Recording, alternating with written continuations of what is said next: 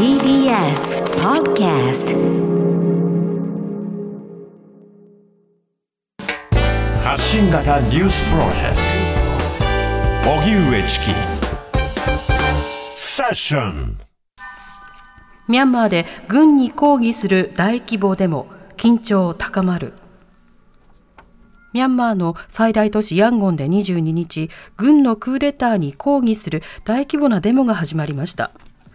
各地で公務員や医療従事者が職務を放棄する不服従運動も SNS で呼びかけられているほか、大手スーパーマーケットも臨時休業し、主要産業である繊維業の工場もほとんどが稼働を停止。そのため多くの労働者がデモに参加し今月1日のクーデター以降で最大規模になる可能性があり全国で数百万人が参加する見込みだと伝える地元メディアもあります。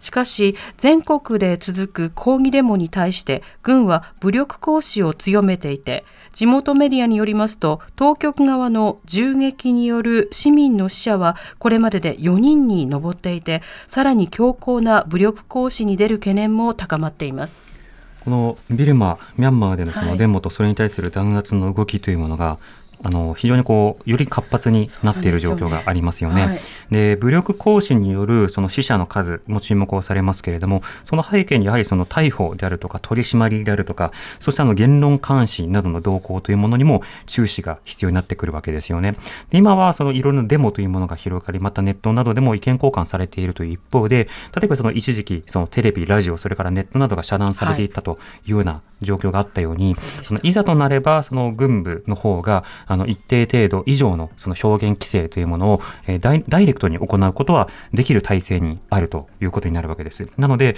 あのそうしたようなその、まあ、一つの強権的な体制の恐怖というものがそこにありながらも多くの人たちが今回のクーデターに抗議をしていると。いうことになるわけですよね。何してその歴史の中ではずっとその民主的体制というものが、まあ、規制をされてきて、え軍の政治というものが非常にこう強固に行われてきた。それが緩やかに民主化、格好付きの民主化の方に流れていくのではないかという期待もあった中で、このような出来事というものが起きた、クーデターというものが起きたわけですよね。ですので、そこから先の